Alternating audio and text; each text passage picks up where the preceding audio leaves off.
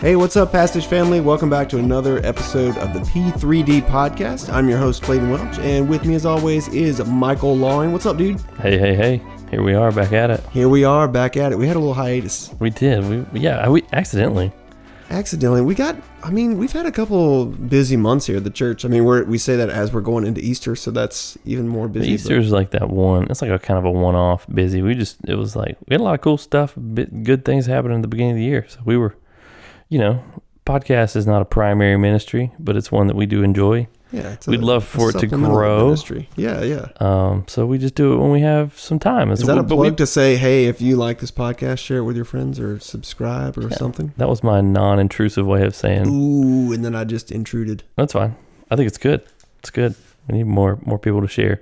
I mean, the way we think about the podcast is we want to talk about things that are important to us, and uh, be, it be a repository of things that we've discussed from the perspective of uh, this is how the Passage Church does and does it and thinks about it. So Yeah, exactly. that's it. So So the P3D for people who don't uh, haven't heard other episodes or aren't really familiar with the P3D, why we call it 3D? What are the three Ds?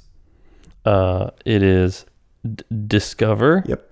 develop, Yep. and deploy. And deploy. Yep. Now we've altered those a little bit, but those are what we have finally come up. We have to tweak Yeah. things. What was the deploy? Used to be something else. uh develop? No, No, that no, yeah, that's still it was demonstrate. It used to be demonstrate. That's what it was. And then me and Matt like had the same idea the same day, and he walked in as like I was writing it on the board, and he was like, "I was thinking about changing the third D." I was like, "To what?"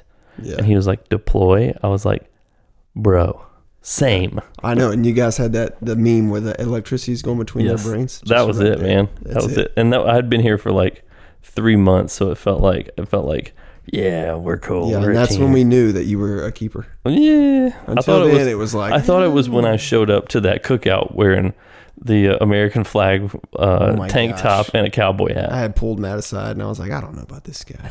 I'm just kidding. I didn't. That's valid though. I mean, I feel like you should be skeptical of people. I'm skeptical of people. Ah, well, Yeah. well, I'm not skeptical of this podcast or this topic that we're talking about That's today. right. What are we going to talk about today? Well, uh, the, the inspiration is twofold. So, a little plug here. We do a thing called Equip. Uh, so, it's like classes that we run throughout the year. We usually try and do three or four. Yep.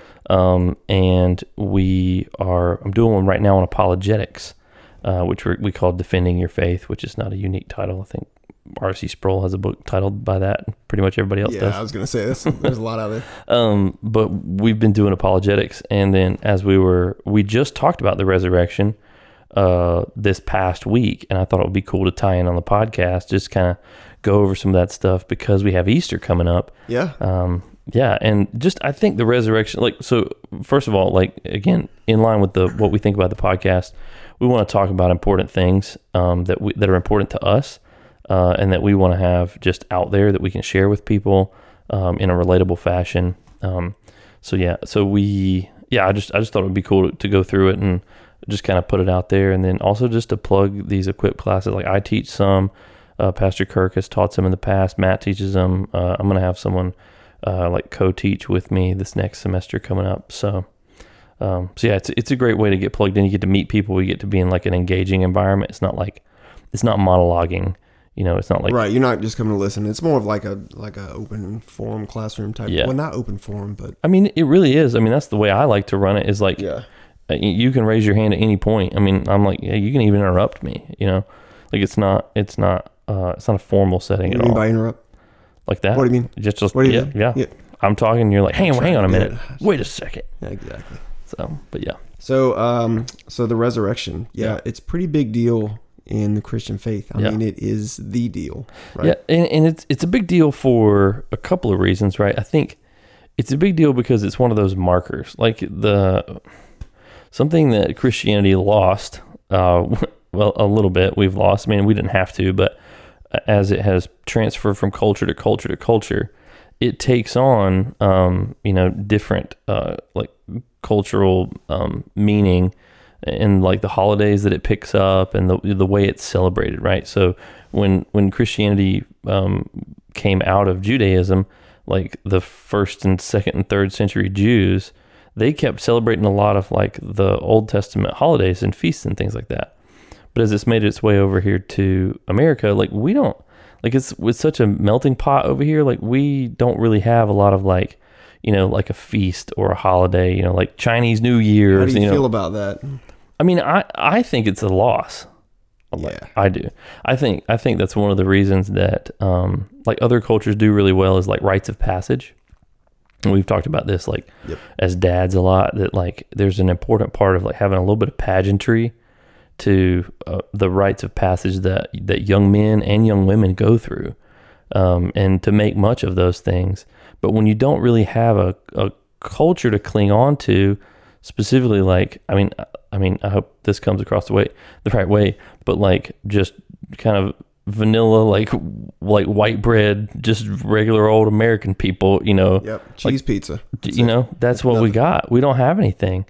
Um, so i think it's a loss. I think it's a loss that we don't have those feasts and markers. Well, but it's th- kind of like I mean, our culture is very much uh, check the box and get it done. yeah yeah Like, I mean, we're like, all right, we got Easter coming up. All right, what do we got to do? Well, we got to get the egg hunt. And then we get the egg hunt. All right, egg hunt done. Check. Going to Yeah. church. Check. Yeah. Going out to eat. Check. All right, Moving Easter's on. done. Great. Those like three things are kind of the common with every family, right? Yeah. We're going to go to an egg hunt if you have kids. Yep. We're going to go to church. Then we're going to go out to eat. We better get reservations now because it's super busy. yeah um so easter and christmas those are the big ones right and then we have to anything else like we kind of develop in like there'll be there'll be other traditions but it'll mostly be like at this point it's kind of secular and it's usually regional right you know like oh this you know like this like lexington has the barbecue festival or whatever you know or like they they have a competition a couple times a year yes. or like um you know louisiana has mardi gras you know like that's a part of the culture there uh you know so things like that like those are Yes, regional. Right As a Louisiana native, I can say yes. That's right. So I more- confirmed this.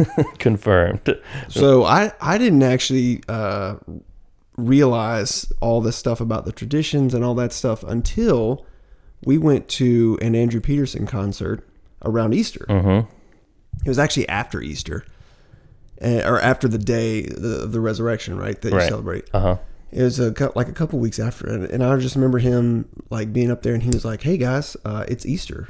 We're Yeah. still celebrating Easter." And I was like, "What? Still? Easter was like last week? Or We did something." I this. like, we already did that, you know." And then I was like, "Oh wait, it's a whole like time of you to just Yeah. focus on that," and I thought it was super cool. It's kind of the first time that I can think of yeah that I was conscious of uh, there being traditions and stuff that go along with Easter. I love traditions. I think my childhood, and so we'll, we'll bring it back here to the resurrection in a second. Like my childhood was it was a little bit chaotic because of just like you know like broken family, like divorce, things like that. Like I was different places all different all different times of the year, staying with different family, and so like we I didn't have a lot of the same thing happening the same way. And so as I got out on my own, like doing the same things at the same time, like having a tradition is just super special to me. And I like to, and I think we've tried to incorporate, and the same thing for my wife, and we're trying to bring that into our family. Um, but I think that's one, like Easter is one of those things because we have so few markers in the Western American church that where we can, like, where culturally we kind of think about things the same way. Easter is really important for that, and that's like the that's like a really small reason, but it is it is a, an important reason. Do you think it's like a like a Baptist thing? Do you think uh I mean or the the type of denominations celebrate things differently like No, I mean like the Catholic Church does a way better job celebrating different holidays throughout the year. Um, well, I'm that's not, what I'm saying like do, Yeah. I mean but like the so like the the church that I kind of had experience with growing up was a Lutheran church. They do they do like holidays and traditions and like all, you know different celebrations and festivals. Like they like the liturgical churches do a really good job of that. yes, liturgy and stuff like So that. So the Baptists actually we actually do the worst job of it because we're just out here kind of like not doing any of it. So Man, I feel like we could go on let's well let's bring it back. We could We go down to. a long rabbit hole with that. So so so Easter is important, but but that means the resurrection is important because it's it's attached to like Easter, like this this Right. holiday. So we mark it. We mark it in, in the on the calendar. Yes. But why do we mark it um, on the calendar? Is because we have this really important. Um, it's it's not just like a theological truth, but it's a theological truth that's linked to an event, right? So Christmas is the incarnation, right? So like God becomes a man, and the resurrection is Jesus proves that he's God. And so like those are the, the two big ones that we that we do in 1 Corinthians 15. Um, if you if you read through the whole chapter, it's it's Paul going through the uh, like the theological significance, um, the spiritual significance of the resurrection, um, and and basically the the kind of the catch the, the catch all verse in there. I think it's like right around twelve or thirteen. Um, uh, is is that if if Christ is not raised, uh, then there is no faith, and if Christ is not raised, then we are to be pitied above all men.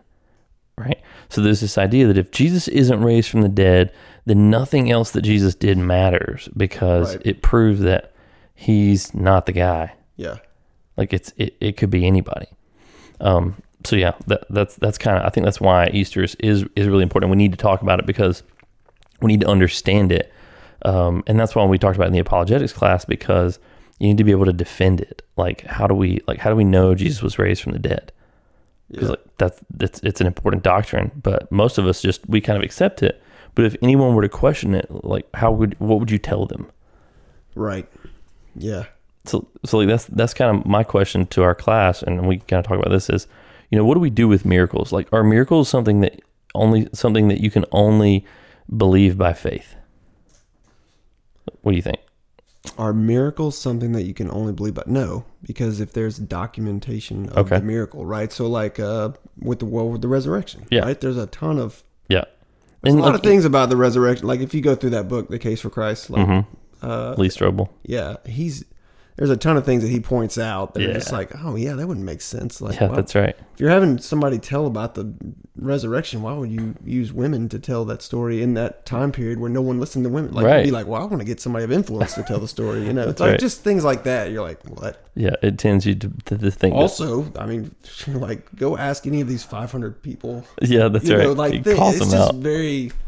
Yeah. I don't know. There's a lot of evidence for it. Yeah, there is a lot of evidence for it. And so that that was what that's one of the things that like I think is important for Christians to be able to do is not just to say, well, how do you know Jesus is how do you know Jesus is the one? Because like one thing that we talked about in the apologetics class is Christian particularism, which is just this idea that it, Jesus is exclusively the way to get to heaven, right? He's the only one who can reconcile us to God. And then people say, how do you know?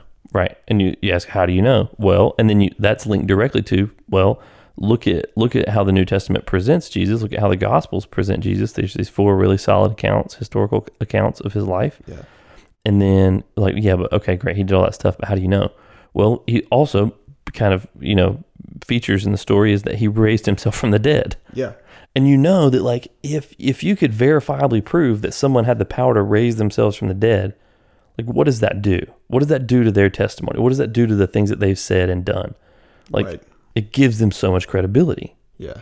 So so that's why we need to be able to defend not just that Jesus is the way, right? I can point to you all the ways that Jesus made that claim, right? But but what's the what's the thing? What is the what is the one undeniable thing that if we can prove it shows that Jesus is not crazy uh, and that he's not uh, he's not a fraud, Yeah. but that he really is he really is who he says he is. Yeah.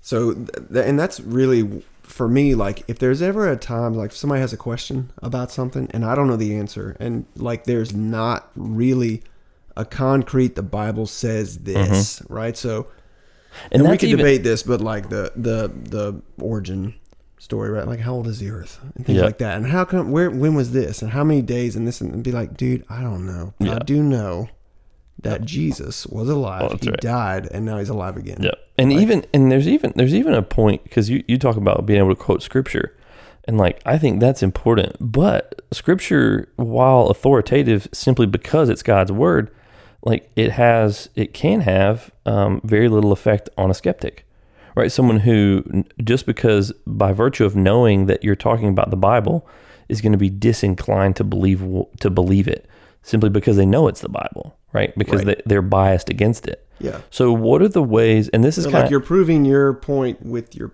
point. What, what's that? Is that circular reasoning? What is that when you when you uh, circular definition? yeah, kind of well, yeah, like a circular definition would be like you're saying something that really like when you when you walk the logic out, it just ends up back back Right. where you started, How do you know the Bible's true? Well, the Bible says it's true. Right. Like that kind of I mean, and, right. and that technically is circular reasoning. Yeah. Now, if the Bible is just another book, then it's circular reasoning. But if it's written by God, then it's not circular reasoning because if God says it, then it is authoritative. yeah, Pastor Kirk did a good um, podcast, P3D podcast.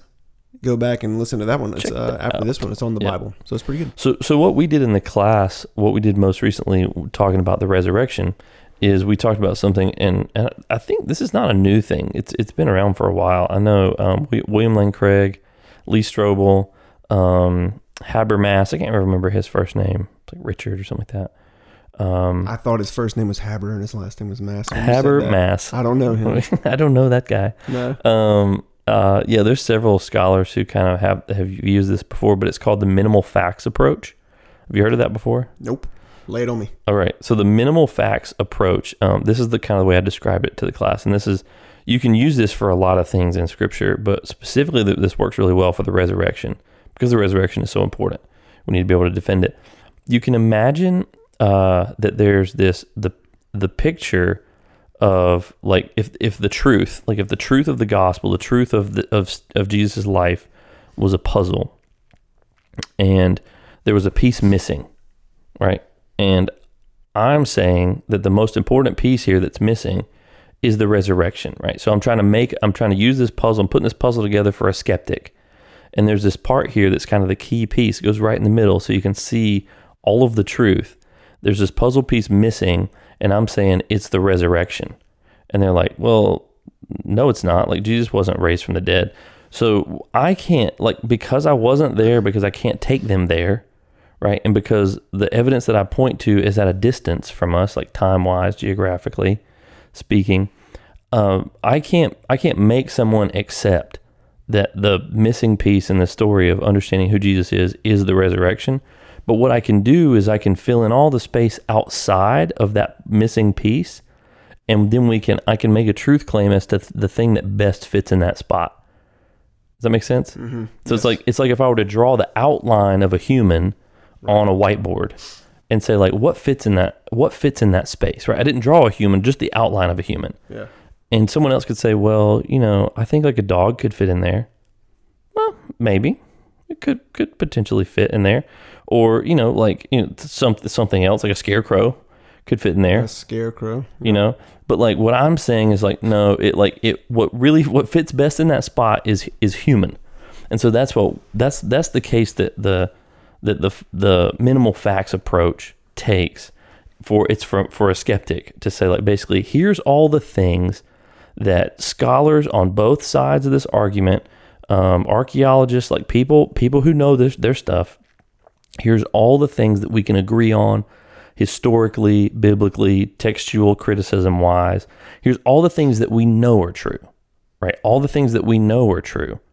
And then with with those details, we're going to paint we're going to draw an outline and I'm going to make the truth claim to say resurrection is what answers the question, how do we have all this? Like what is the answer to to to these questions essentially? So so there's there's really four of them. Um, the first one is that Jesus died uh, by crucifixion universally accepted. Universally. All right. Yep. Because because no one's going to argue with. Well, I guess the first one would be that Jesus is a real person, but Yeah, that one's yeah, yeah. that one's so Which a lot of people, I mean, most, it's universally Yes. accepted. He's like no one no one who's seriously looked at this at all is going to say like, well, I don't even know if Jesus was real. right. Okay, clearly Jesus was real. Like the the impact, like it's a real person. Yeah. I mean, BC. right AD. you know it's a big one right so jesus is a real person so we kind of that's a foundation right which means he was obviously born and we can talk about you know the claims virgin birth whatever so if he's a real person that means he came into existence at some point so Yep. we have jesus who exists we have this other undeniable fact that he that that this uh, influential person jesus right and this is from a skeptic's perspective not a biblical perspective this influential person jesus was killed by crucifixion okay and that's an important detail because it establishes what what we need is in order to establish the resurrection, we need to get from alive. And then two. And we're all on the same page right with that. right. He's Everybody- alive, and then and then at some point he has to be dead, right? And then for Then resurrection. things change. right. Well, and then For it's for at some point he has to, for resurrection to be true. He has to, we have to have evidence of him being alive again, right? Right. So we have to basically we just need to historically speaking do the best job we can to establish Jesus lived, Jesus died, like as all humans have ever died. As dead as anyone has ever died, and then he's back alive again, right? So that's what we're we're trying to establish. Um, and so the death on the death on the cross is really important because it gets us that first that first win, which is like okay, we know Jesus existed and we know that he was killed in the way that the gospels present him being killed, right? And there's lots of extra biblical evidence of this. There's like um, Roman historians who talk about it, you know, and, and they're not obviously eyewitnesses, um, but they are, uh, but they're they're credible enough, right? So they're repeating what is known early on in early on in the history of the church, right? And so like there there's some competing schools of thought out there that would push back against this first point that that Jesus died was was killed by crucifixion. Um, the first one would be there's this old old dead German dude Schleiermacher who um, who floated this idea. It's called the swoon theory. Have you ever heard of this? Nope. What, what do you think of when I say swoon? Uh, swoon, like, I, I don't know why I'm going romantic. Yeah, I think that Yeah. I thought that too the first Okay. time I heard this. But like swooning is actually it's actually a, a like there's it's a larger definition, but Or it's a big weird bird. yeah it's a swoon. A swoon. Yeah. it's way bigger than a swan. uh, no, it's this idea that um, that like you just faint, so that Jesus didn't actually die, but he just appeared to have died, and the Romans got confused, and then oh, they were confused after they stabbed him in the side. right, yeah, they were confused after the guys who professionally kill people on crosses yes. didn't do their job good this one time. Right. Like I don't think there's a historical I don't there's probably not a book for this, but I've never come across like lots of evidence of people surviving crucifixion. so so like it's a weird theory and uh, you know like he has his reasons for floating it out there. But like there's there's obviously let's say let's say it's even possible that everyone botched their job that day that they were in a rush, they pulled him down off Roman the cross. soldiers, the most elite army. Right. And they, let's say they let's say they they bury this dude and then somehow because they didn't do their job good, he's nursed back to health. All right. So even if With it guards at the door. with yeah, right. And and there's so many questions here. But like if Jesus had just survived and then he came back, how does the resurrection story get floated if it's clear that he didn't raise himself from the dead, but he just survived, right? Because he's what's he going to look like? Right. Like he's going to look like a dude He'll be a little tattered this- and torn. Yeah, he got the snot beat out of him and then got some holes poked in him, right? Somebody put the jits on him. Right, somebody did. And it's so it, like because the early church because the disciples are not necessarily anticipating or understanding what resurrection would be, th- the fact that they would jump there doesn't doesn't make much sense. And then how do we explain again the ascension story? Where does Jesus go after this? Does he just like Right. sail out of here? You know, so um, yeah, there's there's a, a, some theories that like Jesus faked his death. You know, like there was this one guy, um, uh, Hugh, it's like Schonfield or something. I read his I read his some stuff like months back, and he has this theory that I mean he was serious that like Jesus took some sort of like Romeo Juliet potion that made him appear dead when he wasn't, which is a weird one, man. Right? You know, because I think like you have to be able to prove that first, like what did he use? Yeah. How would he have administered it to Is that a himself? normal thing that people did during that time? Right? Is that a uh, thing that had ever happened before? How would he do it? And would he have access to those types of medicines or plants or herbs or whatever would do that? I don't know. It's so wild. It's just it doesn't Yeah, yeah. it doesn't pass the logic test. So and then the last one is kind of like Islam. They have the idea that uh, Simon of Cyrene actually swapped places with Jesus. So Jesus wasn't actually killed, which leaves room for the fact that he was flogged. So that would have been obvious, right? So he would have Yeah, been you you know who's Right. in front of you right there. yeah, and Now, if he was beaten, if that person was beaten, you couldn't recognize Yeah. him. Maybe that's where they're going. But then, but then the the fact that Simon of Cyrene shows up, a guy that who was supposed to have been flogged, like again, it's it's putting a lot of uh, dice in in the like the most professional army up to this point in the world the world has ever seen. yeah, Somehow botched all of this. All of the Jews that were watching it, who'd watched Jesus for a number of years, who knew what he looked and their like. like sole purpose right then was to make sure Right. he was going down. like how do you how do you pull that off you know and then who's motivated to pull that off and who would even like again what do you do with like do you have to hide jesus and then he has to he has to be to come back, but it has to be convincing. And then whose body did they put in the in the tomb? Where does that, body, that go? body go? Right. So there's there's all these. It, what you end up doing in in floating this, trying to argue against this idea. This is why it's minimal facts, right? So so the minimal fact that Jesus died by crucifixion. In order to get around that, you have to do some real historical, mental, logical gymnastics that end up being more honestly more ridiculous than just believing in the resurrection. So like so so anyways, the the first point being uh the first minimal fact um, that Jesus was killed by crucifixion. Um, uh, the second one is that he was buried in a known tomb. All right, so we have death by crucifixion. Second one is he's buried in a known tomb. So do you do you know do you remember whose tomb he was buried in? Uh, was uh, uh, what's his name? Um, You got it. It's right there. I can I see it on your just right on face. my- I can see it on your face. oh my gosh. So it's Joseph, Joseph. Of, of Arimathea, Yes. right? So a wealthy guy had a tomb. It was a brand new tomb, never been used, right? There weren't other bodies in there. Those these are all important facts, right? Because we're not going to confuse Jesus with some other dead body, right? The person that they name is was uh, someone who's high up, potentially like in the Sanhedrin or at least Jewish leadership. So his name appearing alongside Jesus's as a as a in, in a positive sense doesn't look good. So there's nothing to gain, only things to lose there. You can go and ask this person, like, because as Mark is writing this, and as Paul is writing it, and as the, story is circulating in the in the in the months and years following Jesus' ascension, like these are facts you could double check on. And there's so many people who are motivated to make sure the story doesn't come out to to try and discredit it that the, these are the questions that you would naturally ask, right? Okay, well, did Jesus really rise from the dead? Because like, and they're like, well, you can go ask Joseph of Arimathea, like, well, he was the one Yeah. who, and they could be like, well, okay, and then you could go do that, and Joseph or one of his kids would be like, nope, that's exactly what we did. We gave him, we gave him the tomb, and that's where the tomb is, and there's nobody there. Right. That's I heard uh, Tim Keller talking about it one time. So like how how many people like Jesus appeared to, right? Was like what was the number? It was Oh, it's. I mean, It's it's, like hundreds. 500, It's right? hun- well, there's there's at least there. there. Well, Paul lists in 1 Corinthians 15.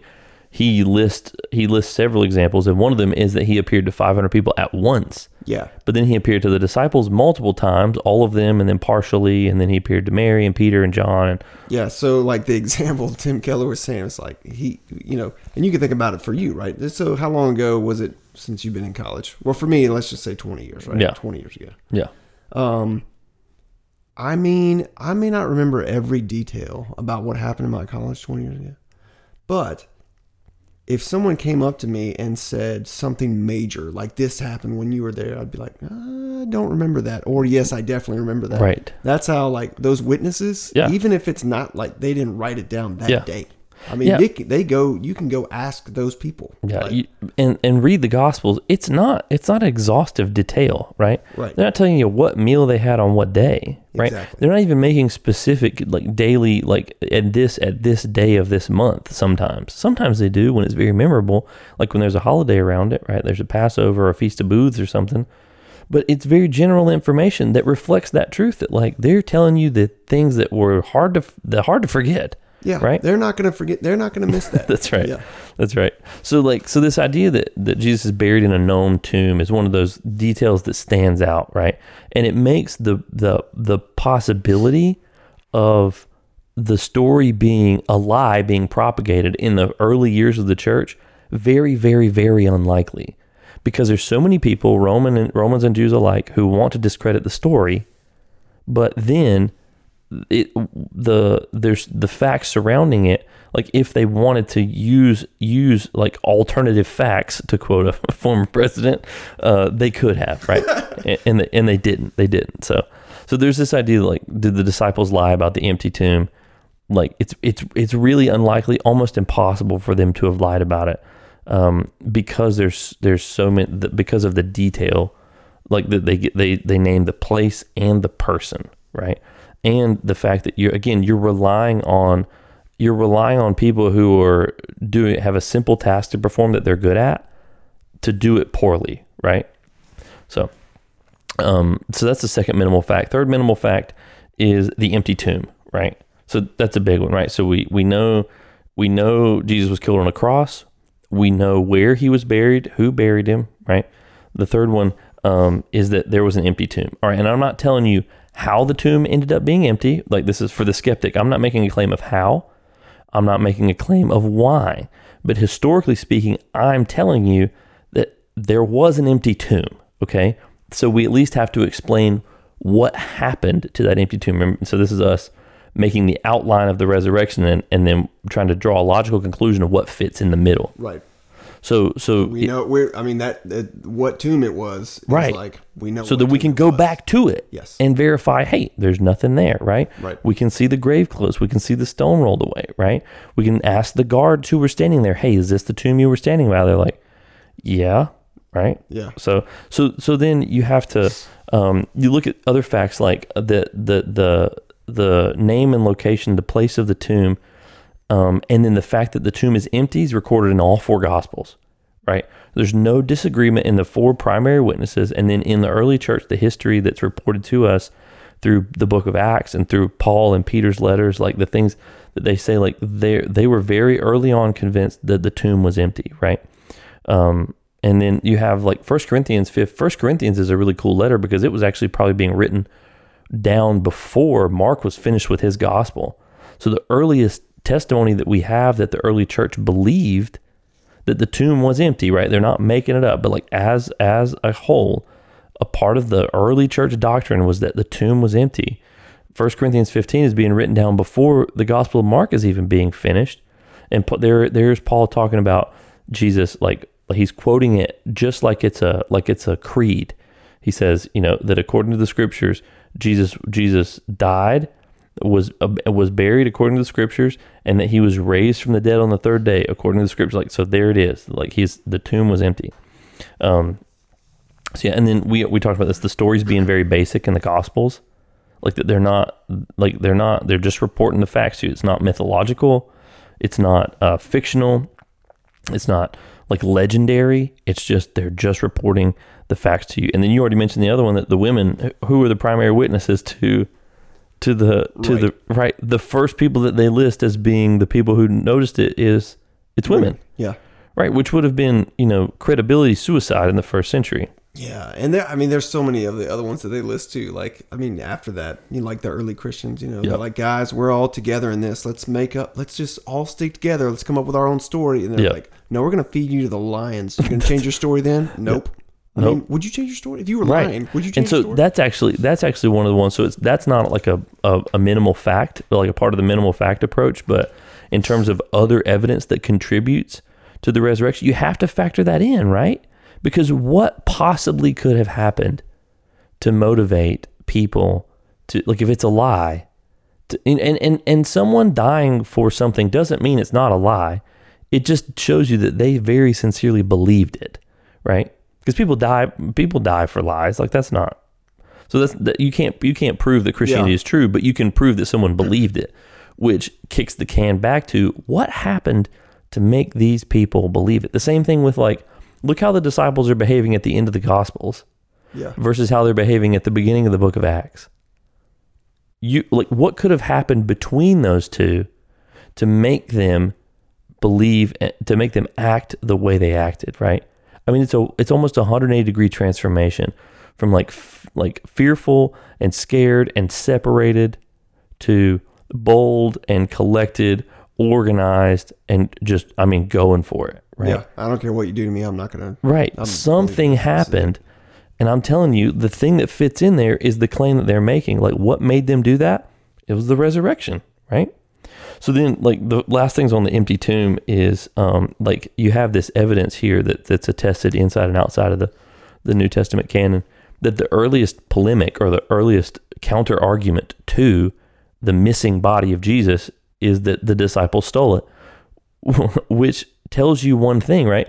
If the enemies are trying to make up a reason as to why they can't find the body, what does that tell you about the tomb? It's empty. It's empty, right? So it's like it's this self so like we you can trace it through what the what the people who are pushing who are, who hate Jesus and want the want the story to stop. Like you can just look at their reaction to what has happened and you can get all the way to the empty tomb, right? Which is really cool. And they don't like they can't they didn't take it they can't produce a body they can't even go and say oh we buried him in a common grave here he is right and i know it doesn't like he was you know, was decomposed a little bit but this is his body right here remember we buried the three guys and here's all three of them they if they knew where like they could have done it if they had found they could find his body right so any any uh Yeah, that is true. Right? They could stop that movement right real quick. that's all they'd have to do is just produce a body so but but the fact that they can't do that um that you know it it, it just makes this I'm not case gonna lie, I don't think I've ever thought of it that way before. yeah right Yeah, that that one's uh I was today years old when I thought about That's a good one. I know. I think I, I was reading. Um, there's a really good apologetics book I was reading this past week with that one in it. I was like, this is so good. So, uh, yeah, I can we can post a book in the show notes or something like that. But um, and then early on, like the earliest preaching of the disciples, just really heavily relies on the empty tomb. Like that analogy is used over and over again. So, and then the the final one, the the fourth like minimal fact that we have is um, the post mortem appearances of Jesus. Right. So we have the, the or at least the claim right and that's that's the story that early on is circulating amongst the early church right and this is prior to any gospels being written down like by the time paul is writing 1 corinthians 15 which is maybe 15 years after the after the resurrection Right. That's why I was It's talking about al- the like you would you know what's yeah, but even 15 years after it, he's not writing it down for the first time. He's quoting it to you in 1 Corinthians 15. It's already dogma. It's already creed that people like when he says, I, and I say it to you as you have already heard. So this is not new information to them when they first heard the gospel. This church that's existed for at least 10 years already knows these things. So it's telling you from the very earliest point. And so, like Bart Ehrman and other scholars who like to say that, you know, various Jewish scholars like to say that, oh, Jesus didn't even like, like the early church didn't even believe that Jesus was raised from the dead, or they didn't even believe he was the Messiah early on. That was something that was invented later. Like Bart Ehrman has a whole book, you know, how how Jesus became God, right? Yes. um, and and like just this one argument undermines that that the fact that the early church believed it from a very early point it's not an invention it's something that was universally accepted by all the people who followed jesus so we were talking earlier about some of the some of the appearances and i had like i think i wrote down 11 really good ones um, and then there was kind of i wanted to check on this one from acts 9 um, but like we have uh, he appears to Mary and Mary and the other women, right? That's Matthew and John. He appears to Peter, who runs to the, the tomb after him, and then John's probably with him.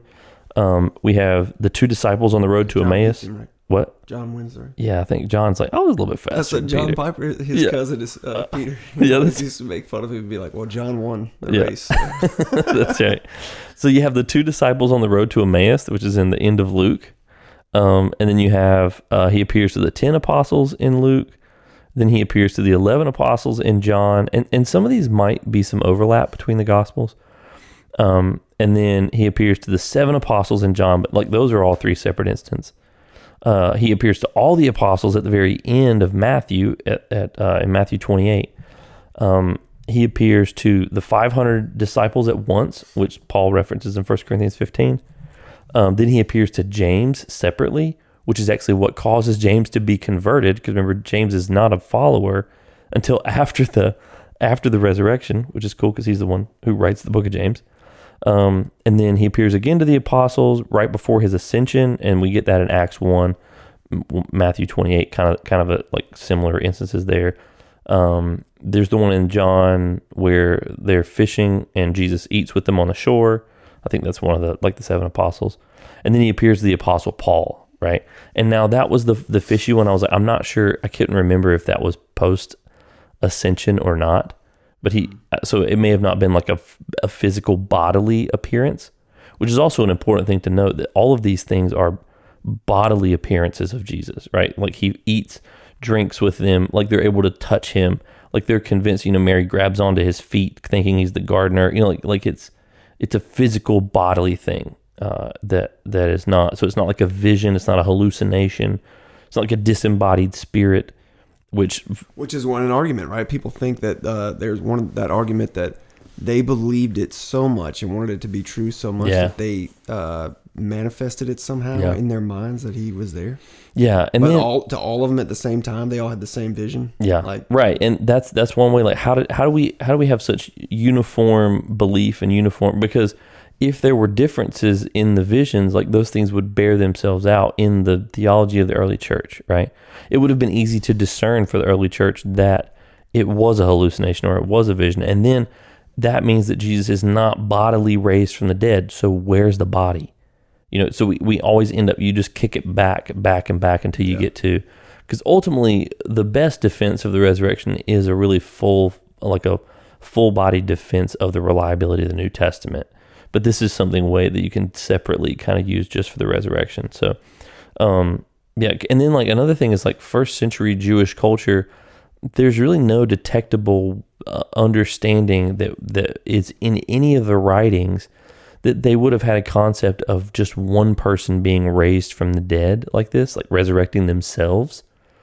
Um, they had a general idea of the resurrection, right? Because you know when Jesus is talking about is visiting Martha and Mary after Lazarus has died, and he's going to raise them from the dead. He's going to raise Lazarus from the dead. Um, but the, Martha is not like not quite sure. Um, she, he's he's like he's like Lazarus will rise again, and she's like, well, I know, Lord, like we'll all rise and at the resurrection at the end of days. And he's like, "Oh, you don't know what I'm getting at, girl." Yeah, yeah, yeah. And so, so like, there's that general understanding of resurrection, but that would have been like everybody. So this idea of a one-off resurrection, and then also there's no detectable understanding of like disembodied spirits um, or ghosts that have like a like a physical presence. Like there's there's a couple of examples in the Old Testament of seeing visions, like um like Saul sees a vision of Samuel, but it's like a it's it's a vision. It's not like it's not like Right. he's seeing a ghost. Like Yeah. they're like that's not a thing that so that they don't have a they don't have a paradigm for that. So it's not something that they would just be really quick to invent or to lean on, right? So so there's lots of reasons that that it's just very unlikely that they that there's some sort of like mass hallucination. So um yeah, I think again the the women's the women's accounts are heavily relied on for some of the appearances. Um yeah, and I, and I think just like I think uh, 1 Corinthians 15 is really important because no one no one doubts that Paul wrote 1 Corinthians 15. No one really doubts the date. Like it's a really well attested document that shows us very early on that there's a, a really strong belief that Jesus really did was bodily raised from the dead. Um, yeah, and we and we've talked about some like the other like the circumstantial stuff. Like, I mean, think about the early church. Like, um, they the, the the again the transformation from the end of the Gospels to the beginning of Acts. Something has to motivate that change, and it's definitely not going to be, oh, Jesus made it. He didn't actually die. Like that doesn't change anything, right? They, then they're just back to where they were before Acts, except that Jesus turns out to be really tough. yeah, Does that make sense? yeah. Um, and wh- when you're while you're saying that, you know, talking about that change, um, really, I mean, that's the change that happens in us, right? The Yes. gospel- we believe the gospel. It's not like, hey, if you believe in Jesus, then you will be saved. It's like, Mm-hmm. oh, this resurrection happened. This changes everything. Yeah. and I'm different. I'm like, it's it's different. Like Yeah. that song, uh, the, or the record, whatever Matt Papa saying. If this is true, this changes everything. Yes, that's what right. What an amazing uh, yeah. album, song. The whole thing is, Yeah. is super And- cool. and that's obviously- a good phrase to say. Like the Holy true, Spirit changes and the Holy Spirit factors into that too, right? Because once they receive the Holy Spirit, things change. But again, it just bears witness to the like historically speaking, narrative speaking, something significant has occurred, and really the only thing that makes sense that would have motivated that is an act of God, right? That He has done something special, and it's that Jesus has been raised from the dead, and they've received the Holy Spirit. Because there's it like for it to be any, you can't. I don't. What else could it have been? And then they're telling you here what it was, and so we're just going to go to them as witnesses and say, "All right," because I mean that's why I believe because someone told me, right? And then God fills in those gaps. Like I read the scriptures, I like I, I line it up with my own experiences and like it just makes sense. Like it just makes sense. So so and then you have like the early worship of Jesus, like Jesus was very clearly very early on thought of as being divine. Like what could like how do you get to Jesus being a really good teacher, potentially being a prophet, you know, maybe this like sort of pseudo messianic understanding of who Jesus is. Like how do you go from there? The dude dies and now he he's very early, very early on in the church understood to be divine.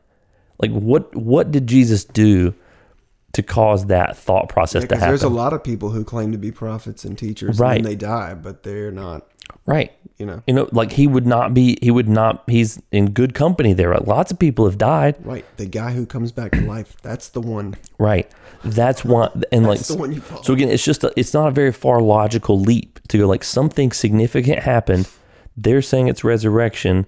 I can't think of what else would make people think. Well, he was a really good teacher. He was really powerful. He could do all these miracles. Like to go like from that to this dude is the Messiah. He is the incarnate God. Like raising yourself from the dead makes sense there, right? Something significant happened. So um, yeah, and then and then like Jews were really staunch monotheists, so they're not gonna they're not gonna adopt like any they're not gonna adopt like any, some sort of uh, you know pantheon of gods where there's like there's like Yahweh and then Jesus. Like that's not happening. Like it's very clearly the Jewish the Jewish community understood this dude is the Messiah, and so they they took what they believed and they they attach it to Jesus, and it just keeps going. Right. That's why you have all this like Gentile Jew stuff that that Paul and the apostles have to sort through in the beginning because Jews are, are jumping on board just like the Gentiles are. The God is bringing is streaming the nations back to Himself, just like He promised in Isaiah two. So it's really cool. Um, yeah, and then like we talked about hallucinations. We talked about you know, well, like like what if it's a, just a giant conspiracy? Um, you know, I guess like if you think of a conspiracy, like what are the questions? Like if it's if it's a conspiracy, like what are the questions you ask of yourself to kind of diagnose that? Why am what like why am I why do I believe this conspiracy? Yeah. Like, why am I in on this? Yeah, I think like what's the mo- yeah. So you have to think of like what's a motive, Yep. um, and what's what do they gain, and did they have the means to pull it off, right? And really, none of those none of those questions are answered in the affirmative, right? So like they don't have a motive to lie about it because how would they even know that this resurrection bit would work, right? Yeah. Because they they know that if they lied, that that it's always going to be just one one moment away from being exposed, right? And so it doesn't create the kind of change that we've been talking about. The means to pull it off, these dudes are not powerful.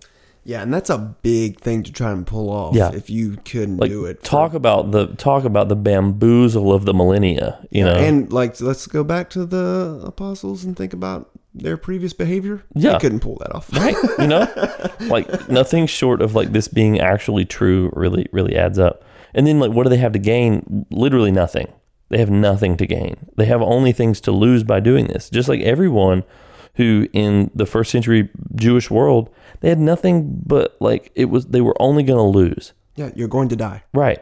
So, wh- what do you have to gain? Like, there's no motivation to do it, right? It, it's different than like you know people today will call themselves Christian just to you know score the social points.